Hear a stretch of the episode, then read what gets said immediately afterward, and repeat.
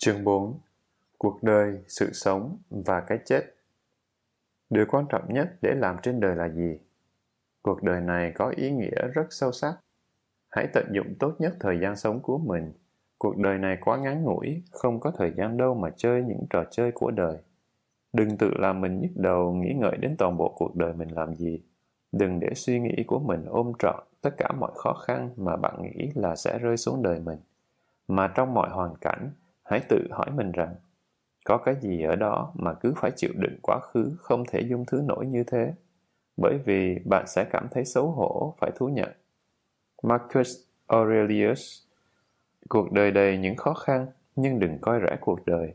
Cuộc sống làm người là một cơ hội để học hỏi và trưởng thành. Bạn có những bài học cần phải học hỏi để phát triển trí tuệ. Nếu không học một cách sâu sắc, bạn sẽ phải quay lại để học nữa tất cả những khó khăn bạn đang gặp đều rất có ý nghĩa nếu bạn có được thái độ chân chánh và cách nhìn đúng đắn. Bạn phải giúp đỡ người khác sống một cuộc đời ý nghĩa và cũng có những người khác sẽ giúp bạn. Chúng ta phải có những mối liên hệ nhân quả nghiệp báo như thế.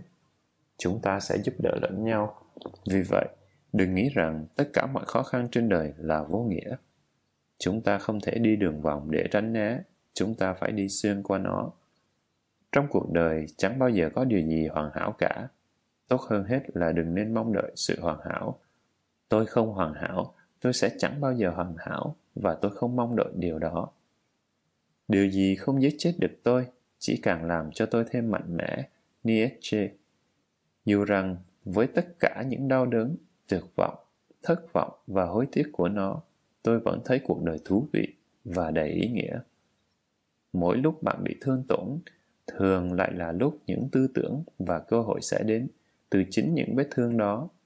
Thật là lợi ích lớn cho người nào nhận ra rằng anh ta cũng có những cái xấu giống như bao người khác, rằng thần linh phù hộ cho cả điều tốt lẫn cái xấu, anh ta chẳng thể từ bỏ nó và cũng không thể sống thiếu nó.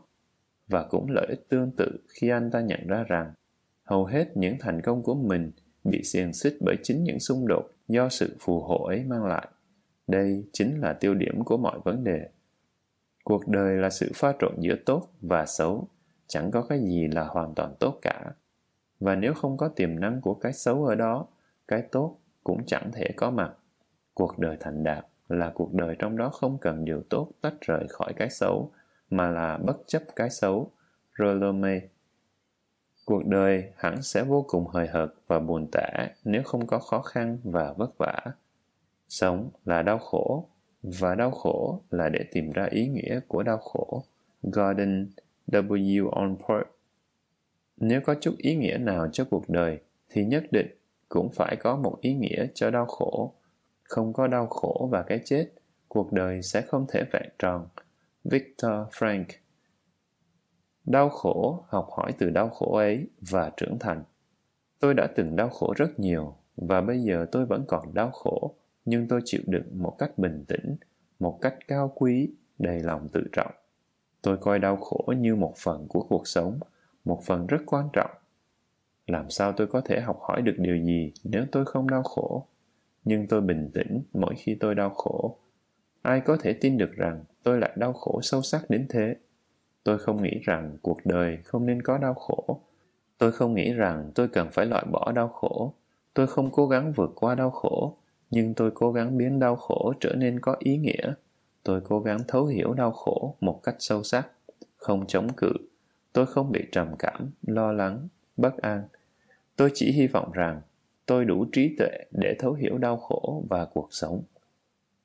Mỗi khi tôi đau khổ đến tột cùng, tôi lại tiến thêm một bước về phía xa rời dính mắt. Nó dạy tôi buông bỏ. Samudaya, tập đế khổ đế thứ hai tham ái dẫn đến đau khổ dukkha đơn giản làm sao? Chí lý làm sao? Cuộc đời chúng ta đều khó khăn, vất vả. Vì vậy, chúng ta học hỏi được nhiều hơn những người có cuộc sống quá dễ dàng.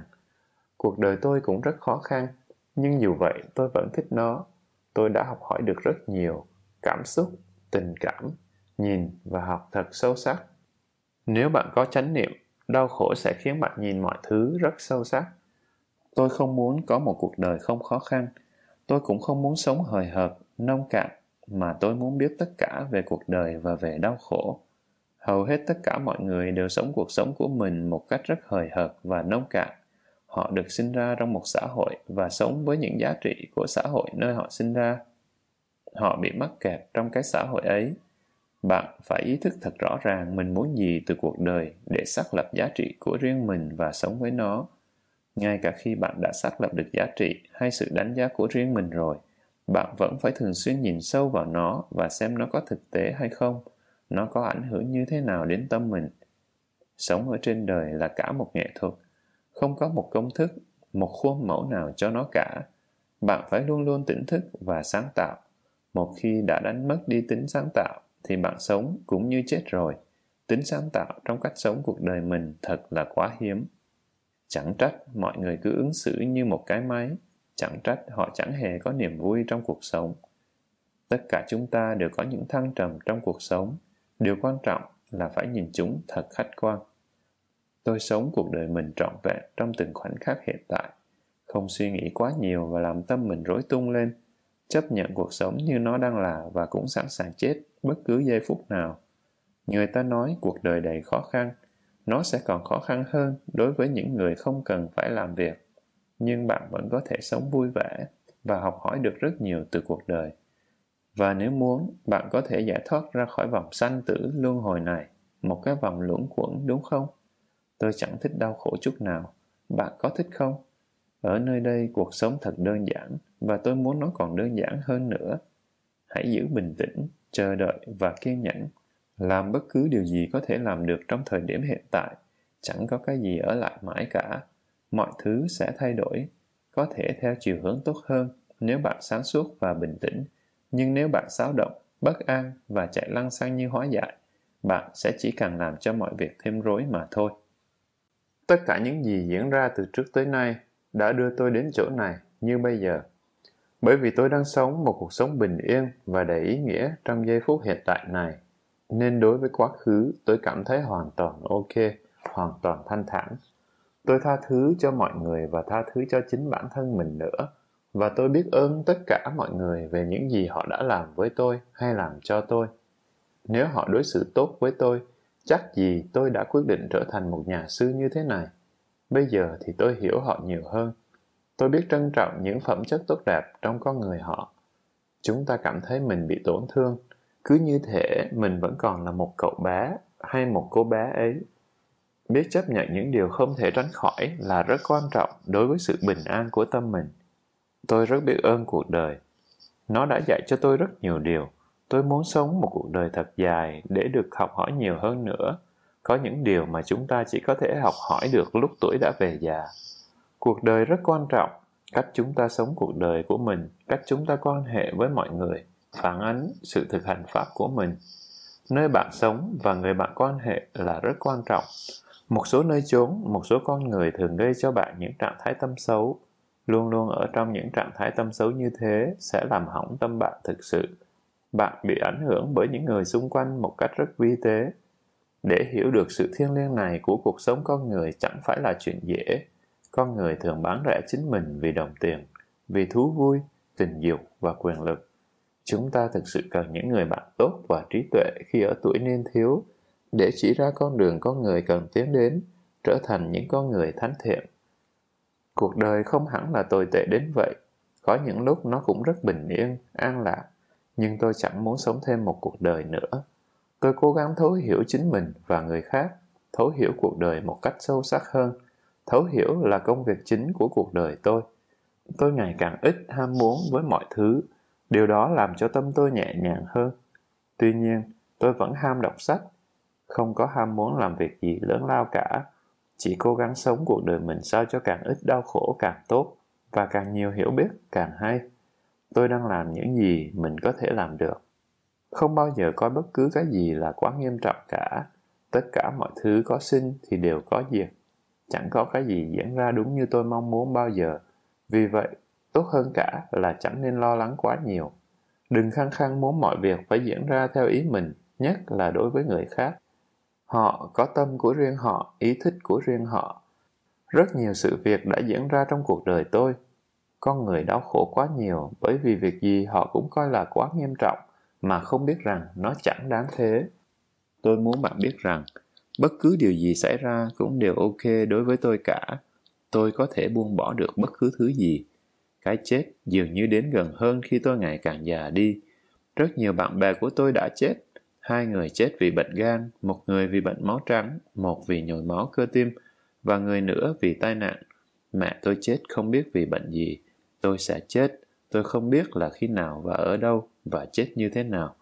Tất cả mọi thứ đều phải hoại diệt. Không đáng phải dính mắc quá mức vào bất cứ cái gì. Tôi đã học hỏi được điều gì đó từ tất cả những gì đã diễn ra trong cuộc đời tôi. Vì vậy, giờ đây tôi mở lòng ra với bất cứ sự việc nào. Tất cả mọi hoàn cảnh trong cuộc đời, dù tốt hay xấu, đều là những cơ hội để học hỏi. Có khả năng chấp nhận được sự không chắc chắn và sống với nó là một dấu hiệu chắc chắn của sự trưởng thành. Chúng ta thường cứ muốn phải chắc chắn về tương lai. Chẳng cần như thế, cái gì đến sẽ đến. Khi chưa hiểu về cuộc đời, chúng ta nói nó chẳng có gì tốt đẹp cả. Trước khi học được cách sống cuộc đời mình như thế nào, chúng ta đã vội muốn biết làm thế nào để vượt qua nó. Chỉ toàn dùng cái đầu mà không dùng trái tim. Điều đó làm cho cuộc sống trở nên khô cằn làm sao. Tôi chỉ hy vọng là bạn biết mình muốn làm điều gì với cuộc đời mình. Hãy làm điều gì khiến bạn cảm thấy thực sự hạnh phúc cả cuộc đời cho đến tận khi chết. Vâng, thế giới này thật điên khùng. Nhưng chúng ta có thể làm được gì bây giờ? Chẳng làm được gì hết. Tại sao cứ phải phí thời gian và sức lực vô ích mà thất vọng, bất mãn về điều đó? Bạn biết không, những công việc vui vẻ chỉ mang lại cho bạn nhiều nỗi đau hơn là vui vẻ. Tôi biết tất cả những gì sẽ xảy đến, nhưng không có cách nào để nói cho bạn hiểu được. Nếu muốn vui vẻ, bạn phải chấp nhận sự đau đớn luôn đi cùng với nó. Nếu bạn không muốn đau đớn, thì đừng chạy theo thú vui. Phiền não làm cho cuộc đời thêm phức tạp. Không có lòng tham, ham muốn và dính mắc. Bạn có thể sống một cuộc sống đơn giản như thiền sư Ryokan. Tôi không muốn bảo bạn hãy trở thành một nhà sư. Tôi biết việc đó quá khó với bạn, nhưng ít nhất bạn cũng có thể là một người cư sĩ tại gia, sống một cuộc đời đơn giản bạn có những ham muốn đầy mâu thuẫn, giống như câu tục ngữ, con lừa chết đói giữa hai bó rơm. Điều trước hết là bạn phải hiểu tâm mình thật sâu sắc. Bạn muốn sống cuộc đời mình như thế nào đây? Bạn muốn coi cái gì là giá trị nhất trong cuộc đời? Chẳng có sự thỏa mãn trong bất cứ cái gì hết. Thế nhưng, chúng ta vẫn cứ nghĩ tôi sẽ hạnh phúc nếu tìm kiếm sự thỏa mãn là tìm kiếm sự đau đớn hiểu biết điều này thật sâu sắc chúng ta sẽ học được cách buông bỏ những lý giải về tâm lý đều đúng tôi thích nghiên cứu về tâm lý học nhưng chỉ trừ khi nó dẫn đến việc nhìn rõ sự dính mắc của chúng ta và buông bỏ. Còn không, nó sẽ chẳng hề mang lại sự bình yên chút nào hết. Không có sự bình an, chúng ta vẫn cứ rối mù và vẫn không hạnh phúc. Sự hiểu biết về mặt tri thức là không đủ. Nó chỉ lý giải và lý giải, và khó khăn thì vẫn cứ chất đống lên. Lý giải không bao giờ có hồi kết cả. Rất nhiều lần bạn nói, thực sự là tôi chẳng biết gì cả. Tôi nghĩ đó là cảm giác thật.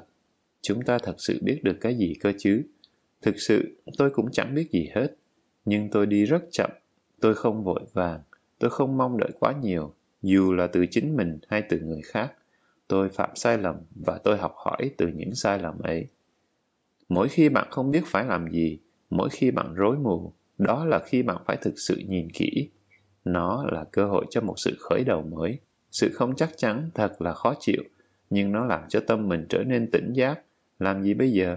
Hãy nhìn thật sâu vào tâm mình mà đừng suy nghĩ quá nhiều. Giữ cho tâm bạn rộng mở trước sự không chắc chắn. Lúc này bạn cần phải có một cái tâm không biết gì hết. Nó là một phần của tiến trình trưởng thành của bạn. Nó đánh thức bạn dậy từ trạng thái đờ đẫn. Tôi hy vọng bạn không khó chịu về sự rối mù đó. Cuộc đời thật là kỳ lạ, ít nhất là đối với tôi. Cuộc đời là một chuỗi những biến động, không có hồi kết và chẳng có gì chắc chắn. Luôn luôn thử nghiệm những cách sống mới, cách quan hệ mới. Cứ nghĩ rằng sẽ có một chỗ nào đó hoàn hảo để ở và một người bạn hoàn hảo để sống cùng. Như thế, chúng ta sẽ chỉ tự biến mình thành một kẻ ngu mà thôi. Chúng ta hoang mang làm sao khi sống không có những cái bánh vẽ ấy nhưng khi trưởng thành lên và ngày càng vỡ tan ảo tưởng trước cuộc đời, dần dần chúng ta nhận ra trên thế giới này chẳng có một chỗ nào là hoàn hảo. Chẳng có một người bạn hoàn hảo, một người thầy hoàn hảo, một vị sư hoàn hảo cả. Chẳng có cái gì trên thế gian này là hoàn hảo cả. Tôi không hoàn hảo và sẽ không bao giờ hoàn hảo. Người ta nói đức phật là người hoàn hảo. Có cái gì trên đời mà bạn biết chắc được không? Cuộc đời chúng ta đầy những giả tưởng. Toàn những bánh vẽ chúng ta chỉ sống dựa vào những giả tưởng đó. Nếu bỏ đi tất cả những giả tưởng ấy chúng ta sẽ chẳng còn lại gì để mà dựa dẫm cả bạn có thực sự chắc chắn mình đang sống vì cái gì không? Có chắc không? Sống vì cái gì? Những điều mình tin, những giả tưởng, những hy vọng, đủ rồi. Không có những thứ đó, tâm mình sẽ rất nhẹ nhàng. Đó chỉ là những gánh nặng. Không có những thứ đó, chúng ta mới có thể chú tâm nhiều hơn đến cái đang là. Bạn biết không, nếu bạn không sống vì một cái gì đó thật ý nghĩa, thì cuộc đời bạn sẽ là vô nghĩa. Bạn đang sống vì cái gì? Vì chân lý, vì tình yêu, vì lý tưởng chính trị hay vì đất nước bạn. Bạn thấy không? Rất khó để trả lời. Đúng không? Nếu bạn có một câu trả lời chẳng hạn như, sống vì sự thật. Vậy thì cuộc sống hàng ngày của bạn có thể hiện được điều gì để chứng minh cho câu trả lời của bạn hay không? Bạn thân mến của tôi, có người chúng ta lạc đường nhiều lắm bạn ạ. À. chúng ta chẳng đi đến đâu cả, chỉ trôi dạt như một con thuyền không lái cách con người sống, cuộc sống của mình thật là kỳ lạ. Không phương hướng, không mục đích, không ý nghĩa, không lòng từ bi và hiểu biết lẫn nhau. Cuộc đời thật là một mớ hỗn lốn kinh khủng. Một số người chỉ sống trôi dạt, không bến bờ, chẳng đi đến đâu cả. Họ chẳng có phương hướng, chẳng có mục đích, hoàn toàn lạc lối. Họ không hiểu cuộc đời, không hiểu ý nghĩa cuộc đời là gì, không hiểu bản chất của vòng sanh tử luân hồi này, samsara một số người ở đây hoàn toàn có đủ cơ hội để sống với pháp, để thực hành pháp, nhưng họ chỉ uổng phí thời gian của mình. Chỉ khi đã đánh mất những gì mình đang có, con người ta mới thấy được giá trị của nó. Tôi quan tâm đến cách bạn sống cuộc sống hàng ngày của mình như thế nào, thời gian trong ngày được sử dụng ra sao. Cách sống phải là nguồn tạo cảm hứng cho bạn. Tôi nhận được thư của sư udh kể về nỗi khó khăn khi là một nhà sư ở giữa xã hội phương Tây như thế nào. Sư không thể hành thiền được. Sư nói ở đó có quá nhiều thứ diễn ra quanh mình. Đúng thế, tôi biết mà. Đừng bận rộn với nhiều công việc. Hãy dành thêm nhiều thời gian để thư giãn. Về chuyện bận rộn, Đức Phật đã dạy chúng ta phải sống đơn giản, ít phận sự. Apakicho cha salahukavuti. Bận rộn là con đường dẫn đến khùng điên nếu biết tự hạn chế chính mình một cách cẩn thận, bạn sẽ có thể phát triển được những hiểu biết sâu sắc về cuộc sống. Hiểu biết về cuộc sống và hiểu biết về Pháp đi cùng với nhau. Đầu tiên, bạn phải học cách sống cuộc sống hàng ngày của mình một cách tỉnh táo và ý nghĩa. Hãy làm việc gì quan trọng nhất. Có rất nhiều việc lợi ích để làm, nhưng chúng ta phải tự hạn chế bản thân mình và hãy làm việc tốt nhất. Một người bạn nói với tôi rằng, sư là người rất tài hoa, nhưng tôi không muốn làm nô lệ cho cái tài hoa ấy của mình. Tôi tự hạn chế bản thân mình, mặc dù tôi có thể làm được rất nhiều thứ. Tôi đã từng làm rất nhiều thứ trong những kiếp trước của mình. Tuy nhiên, trong kiếp này, tôi sẽ chỉ học cách sống thật ý nghĩa mà thôi.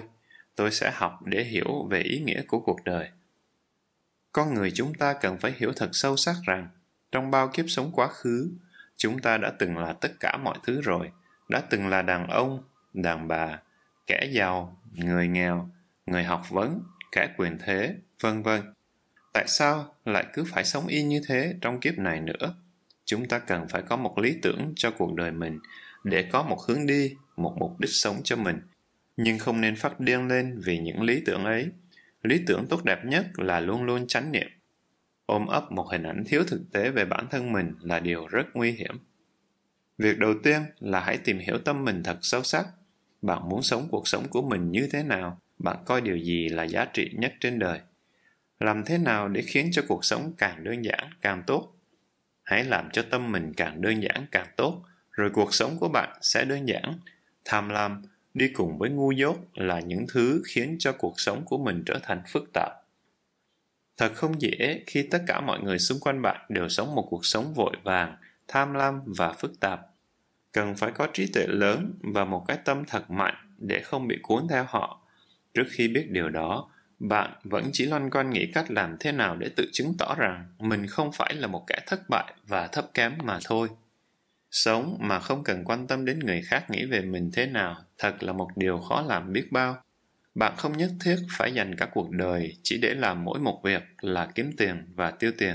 Thế nhưng, đó lại là điều mà hầu hết mọi người đang làm mỗi khi bạn muốn mua món đồ gì, hãy tự hỏi, mình có thực sự cần hay không? Đừng có mua cái gì chỉ vì nó có ích. Có quá nhiều thứ có ích trên thế giới này, và cũng có quá nhiều thứ vô ích nữa. Hãy tận dụng tối đa những gì bạn đang có. Giấy được làm từ cây. Nếu bạn yêu cây cối, xin đừng phí phạm giấy. Thời gian vô cùng quý giá. Chúng ta hoang phí quá nhiều thời gian đọc sách, nói chuyện, đi chỗ này, chỗ kia. Chỉ để giết thời gian sự buồn chán quả là một vấn đề rất lớn. Chính vì vậy mà giải trí mới trở nên quan trọng đến thế. Tâm muốn sự thay đổi, nó có thể không ở lại với chỉ một thứ duy nhất bao giờ. Trong rất nhiều năm, tôi tìm đọc triết học, tôn giáo, đạo phật, khoa học, chính trị, tâm lý học, văn học, thơ ca, vân vân. Cố tìm ra một định hướng cho cuộc đời để mà sống với nó, một cái gì đó để mà sống vì nó cố tìm ra một công thức, một khuôn mẫu chung để mà đi theo. Càng đọc, tôi lại càng thấy ra rằng những lý tưởng chính trị hay tôn giáo chỉ càng làm hại thêm cho nhân loại mà thôi. Những cuộc chiến tranh tôn giáo và chiến tranh chính trị đã minh chứng cho điều đó. Thật là nực cười, họ tuyên bố đem lại hạnh phúc cho nhân dân, nhưng chính họ lại đang gieo rắc thêm đau khổ. Họ nói về tình thương, trong khi chính họ lại không thể chịu đựng nổi hình bóng của nhau họ nói về đoàn kết, gắn bó, nhưng chính họ lại đang tạo thêm bè phái và chia rẽ.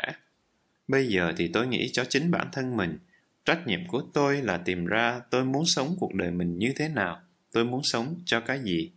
Nếu tôi phạm sai lầm, thì chính tôi là người chịu trách nhiệm, không thể đổ lỗi cho bất cứ ai. Tôi không thể chắc chắn về những giá trị của mình và những lựa chọn mà tôi đã làm. Tôi luôn luôn phải tỉnh giác và nhìn xem những cách suy nghĩ ảnh hưởng đến cuộc sống của chính mình như thế nào. Điều này chẳng dễ làm. Tôi cần phải rất chánh niệm, nhạy cảm và phải tuyệt đối sống thật với chính mình. Chịu trách nhiệm hoàn toàn về cách sống cuộc sống của mình không phải là chuyện dễ. Chẳng trách, hầu hết mọi người chỉ đổ trách nhiệm ấy lên những nhà lãnh đạo chính trị hay tôn giáo. Một người nào đó phải chịu trách nhiệm về hạnh phúc hay đau khổ của chúng ta. Tôi không phải là tín đồ bởi vì điều đó có nghĩa là tôi không chịu trách nhiệm hoàn toàn về cuộc đời mình. Tôi cũng không phải là nhà lãnh đạo, bởi vì điều đó có nghĩa là tôi đang gánh trách nhiệm thay cho người khác, và cũng có nghĩa là tôi tước đi quyền tự chịu trách nhiệm của họ. Tôi là một người bạn, tôi mãi mãi là một người thám hiểm. Tôi muốn giữ cho tim mình rộng mở với bất cứ ai hay bất cứ điều gì. Tôi không biết mình làm việc đó thành công đến đâu. Tôi sống ẩn cư xa lánh thế giới bên ngoài đã sáu năm nay giờ đây, tôi muốn mở lòng ra với nhiều người hơn. Tôi tin rằng mình sẽ học hỏi được nhiều khi học cách sống với mọi người. Đó sẽ là một thử thách lớn đối với tôi. Những người sống tách biệt không đóng góp được gì. Điều đó đúng. Hãy nói cho tôi biết điều gì được ưu tiên nhất trong cuộc đời bạn.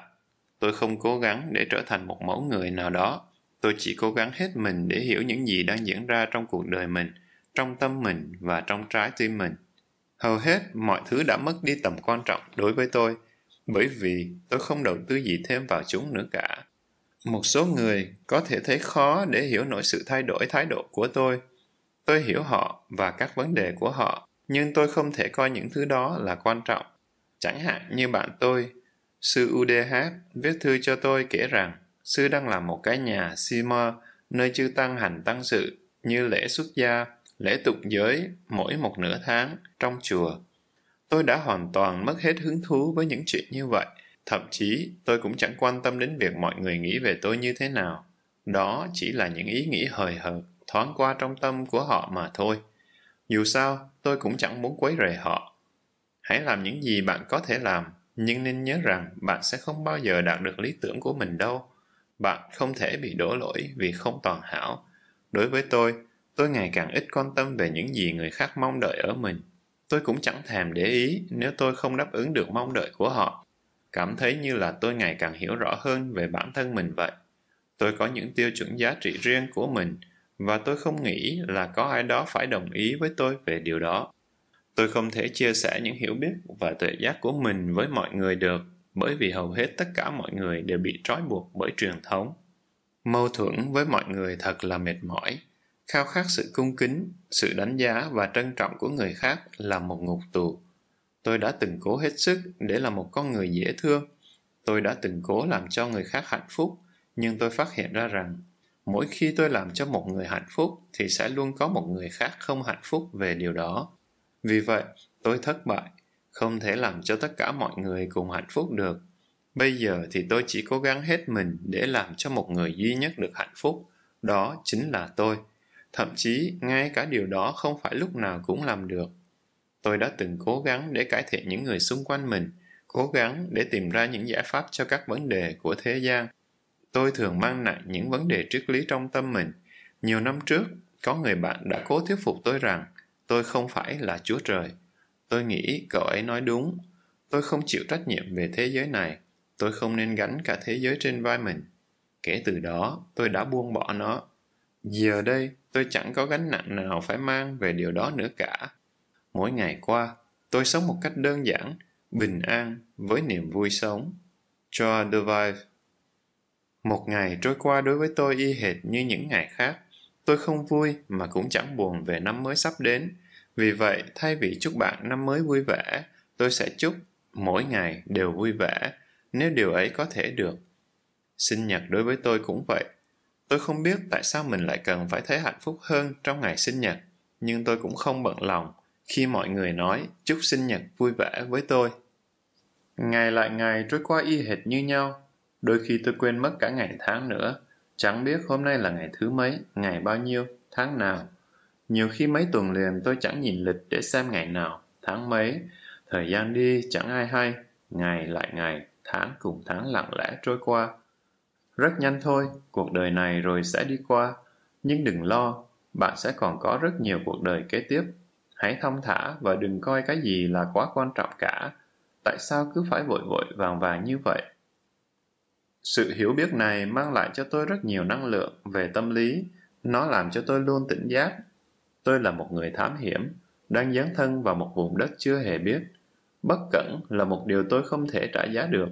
Tôi luôn luôn phải quan sát, luôn phải nhìn xem mình đang ở chỗ nào, luôn phải cẩn thận về mọi bước đi của mình và phải luôn luôn tự điều chỉnh. Tôi sống vô mục đích, phải một thời gian lâu tôi mới nhận ra rằng mình rất cô đơn Tôi nghĩ không phải một mình bạn cô đơn đâu. Có hàng tỷ người cũng sống vô mục đích và cô đơn. Hầu hết, bọn họ đều không ý thức được điều đó và số còn lại thì chối bỏ nó hoặc che đậy nó bằng một cái gì đó, công việc, thú vui. Thật khó chấp nhận được một điều là tôi không có ai để nương tựa cả, không có ai hiểu được sự cô đơn của tôi. Nhưng có một chú chim nhỏ ngoài kia nói với tôi rằng Cuộc đời là thế đấy, đừng mang nặng những kỷ niệm quá khứ và mọi lo lắng tương lai trong đầu mình. Hãy sống mỗi và mọi phút giây một cách chánh niệm. Tương lai sẽ tự lo cho chính nó. Bạn nói, tôi bị mất phương hướng. Bạn đi đâu mà mất? Nếu không đi đâu cả thì làm sao mà mất? Bạn đang ở nơi bạn đang đứng đấy thôi. Thôi, tôi chỉ đùa chút thôi. Tôi hiểu bạn đang cảm thấy như thế nào và tôi cũng đã từng nghe rất nhiều người nói như thế Chúng ta muốn cuộc sống của mình phải khác đi, nhưng chúng ta thực sự muốn gì? Không phải tiền, không phải danh vọng, không phải quyền lực, một cái gì đó cao hơn những thứ đó. Không muốn bất cứ cái gì cả, có phải là tốt hơn không?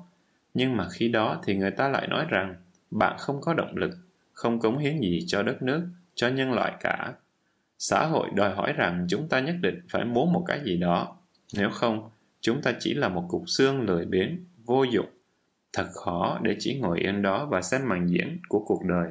Thật khó để chỉ chánh niệm. Tôi đang làm rất nhiều cái việc không làm gì cả ở đây. Thật là tuyệt vời và mọi người hộ độ tôi chỉ vì mỗi việc đó. Nhờ nền văn hóa, nhờ ơn Đức Phật nữa, người đã mang lại điều đó. Dám không hơn thua với người, tôi thích điều đó.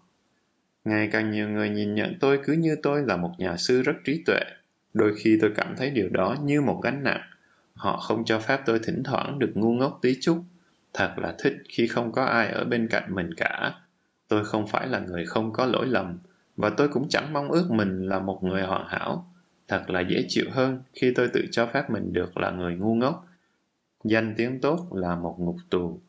Hãy cố gắng hiểu mọi người hơn nữa. Chỉ với tấm lòng nhân hậu và hiểu biết thì bạn mới gần gũi được mọi người. Nếu không, họ chẳng bao giờ chia sẻ cuộc đời họ với bạn đâu.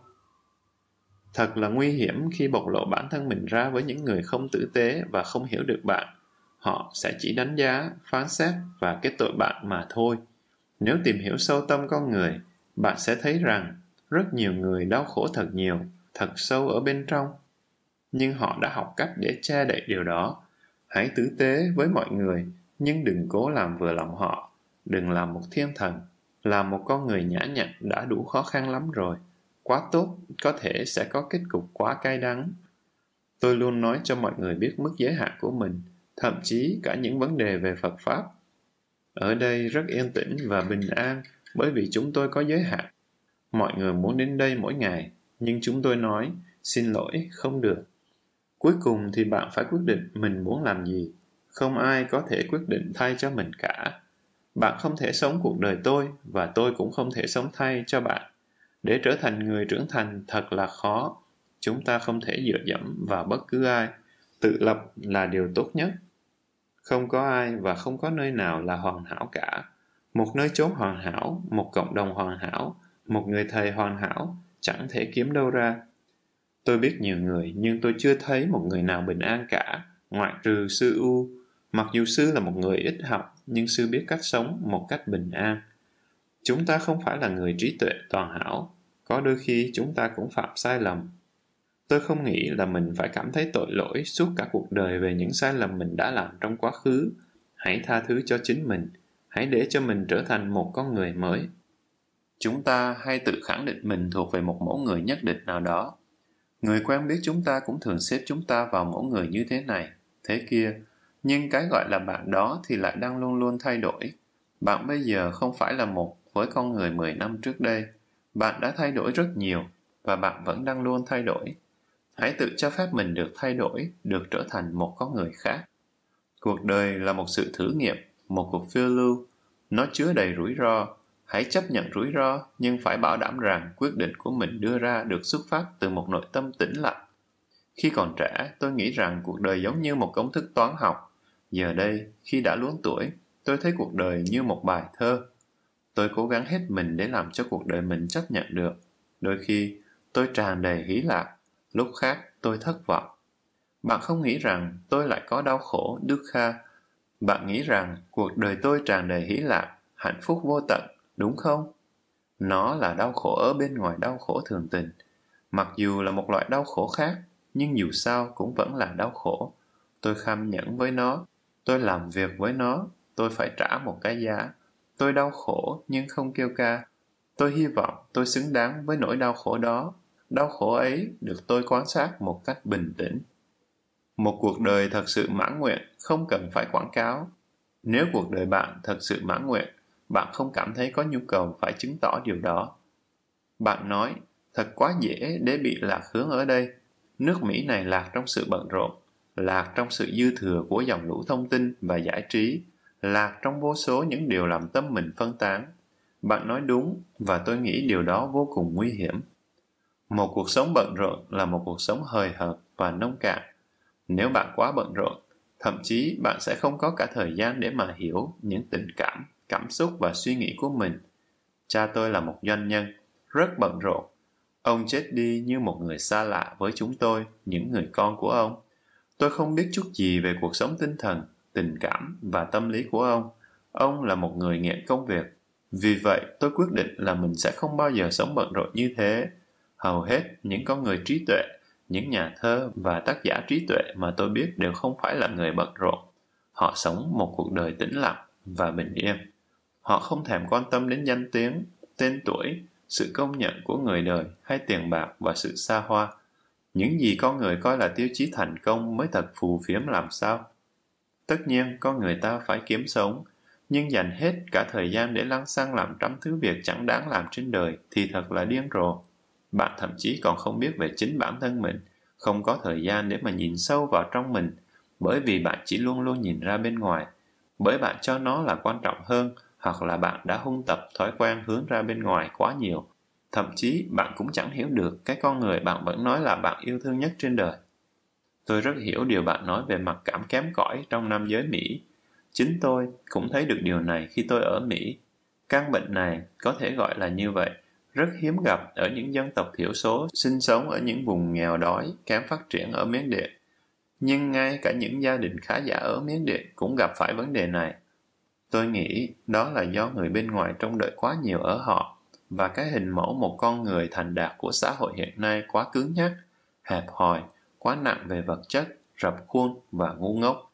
Cứ như thể chỉ có một hình mẫu đẹp duy nhất cho tất cả mọi người ấy. Hãy sống cuộc đời theo cách sống của riêng mình. Có ai thực sự để ý đến bạn đâu cơ chứ? Hãy nhìn tất cả mọi việc thật nhẹ nhàng, thanh thản. Cuối cùng thì cũng chẳng có gì là quan trọng cả.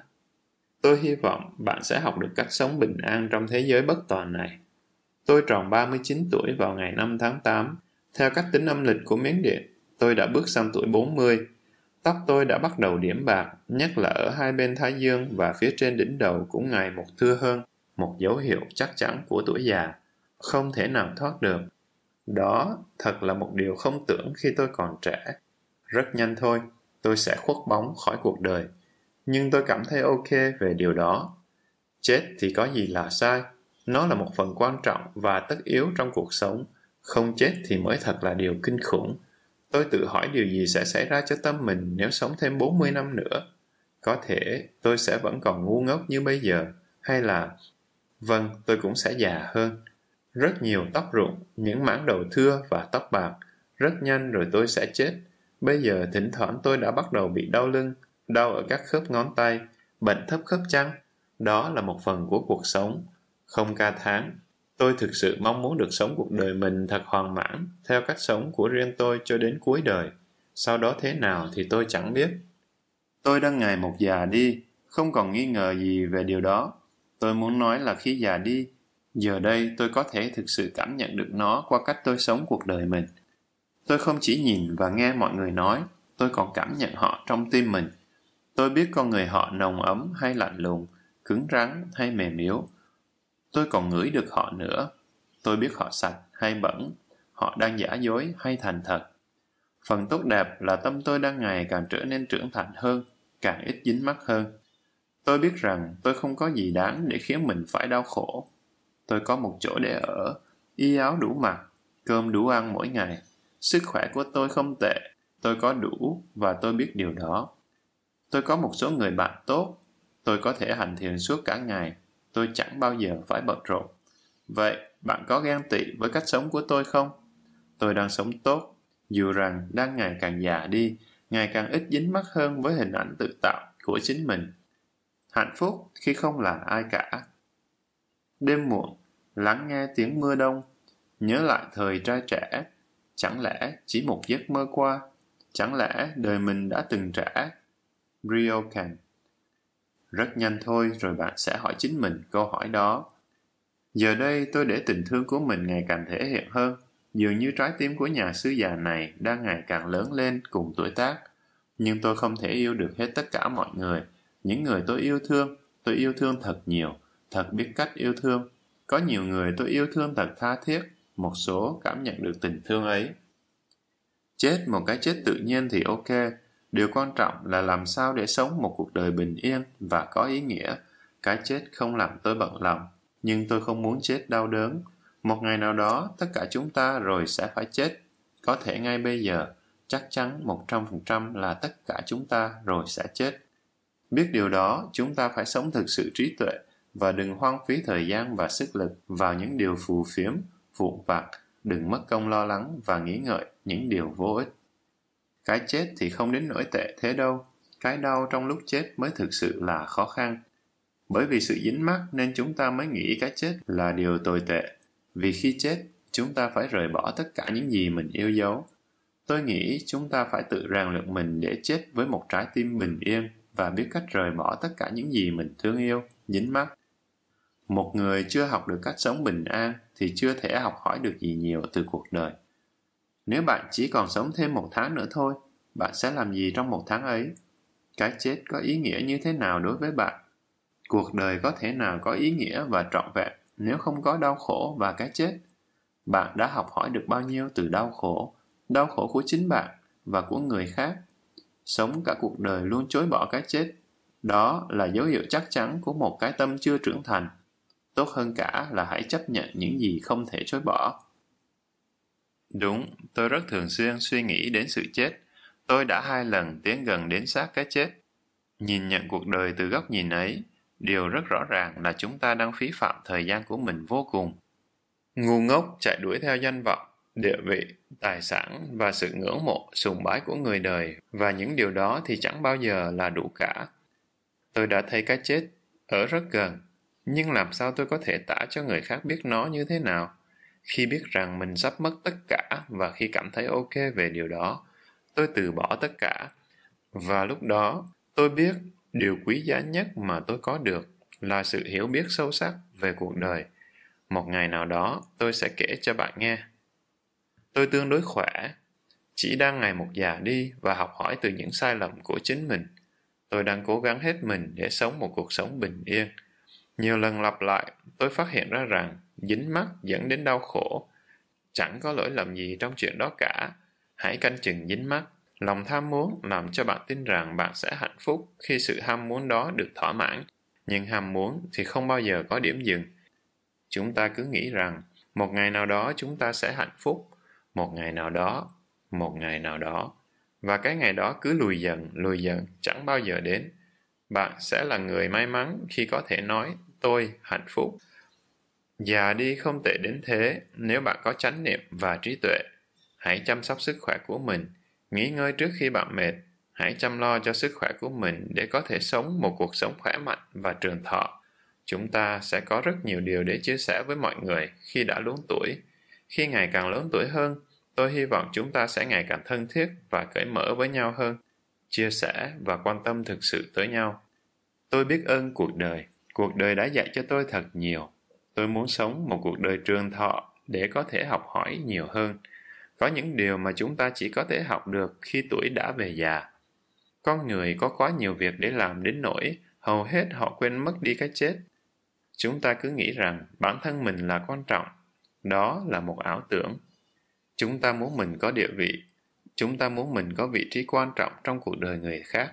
Chúng ta muốn cảm thấy hay tin rằng chúng ta mang lại được một sự biến đổi lớn cho cuộc đời của họ. Chúng ta nên làm những gì có thể làm được, nhưng đừng mong đợi rằng mọi người sẽ phải ghi nhớ những gì mình đã làm cho họ. Bạn cố gắng quá vất vả để tử tế với mọi người. Bạn quá quan tâm, lo lắng đến sự thực hành pháp của người khác. Bạn sẽ không thể sống bình yên nếu cứ tiếp tục làm như vậy. Hãy sống cuộc đời mình một cách bình yên trước đã, rồi sau đó hãy làm bất cứ những gì bạn nghĩ là thích hợp với một cái tâm bình yên. Cho người khác các quyền được ngu ngốc là một trong những bước quan trọng nhất và khó khăn nhất trên con đường phát triển tâm linh. Đúng thế, Thaddeus Golas.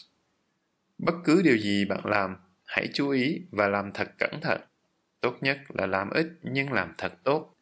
Làm với động cơ hoàn toàn trong sáng là điều rất hiếm, hầu như không có bao giờ. Càng quay mặt chối bỏ những động cơ ích kỷ trong mình, chúng ta càng tự làm hại mình – hại người dưới cái mắt hy sinh vì người khác. Chối bỏ bóng tối là chối bỏ sự nguy hiểm, thừa nhận sẽ mang lại ánh sáng. Chối bỏ chỉ càng thêm tăm tối. Nghiên cứu sách vở không phải là việc làm có giá trị và quan trọng nhất trên đời. Nghiên cứu tâm mình và những quan hệ, những phản ứng của tâm còn có giá trị, quan trọng và thỏa mãn hơn nhiều. Chúng ta có thể đóng kịch trong một lúc nào đó, nhưng sự thật thì vẫn tự thể hiện ra trong mọi lúc Sống với lòng tự trọng ngày càng tăng trưởng là cách sống tốt đẹp nhất. Ý nghĩa của cuộc sống là vô điều kiện.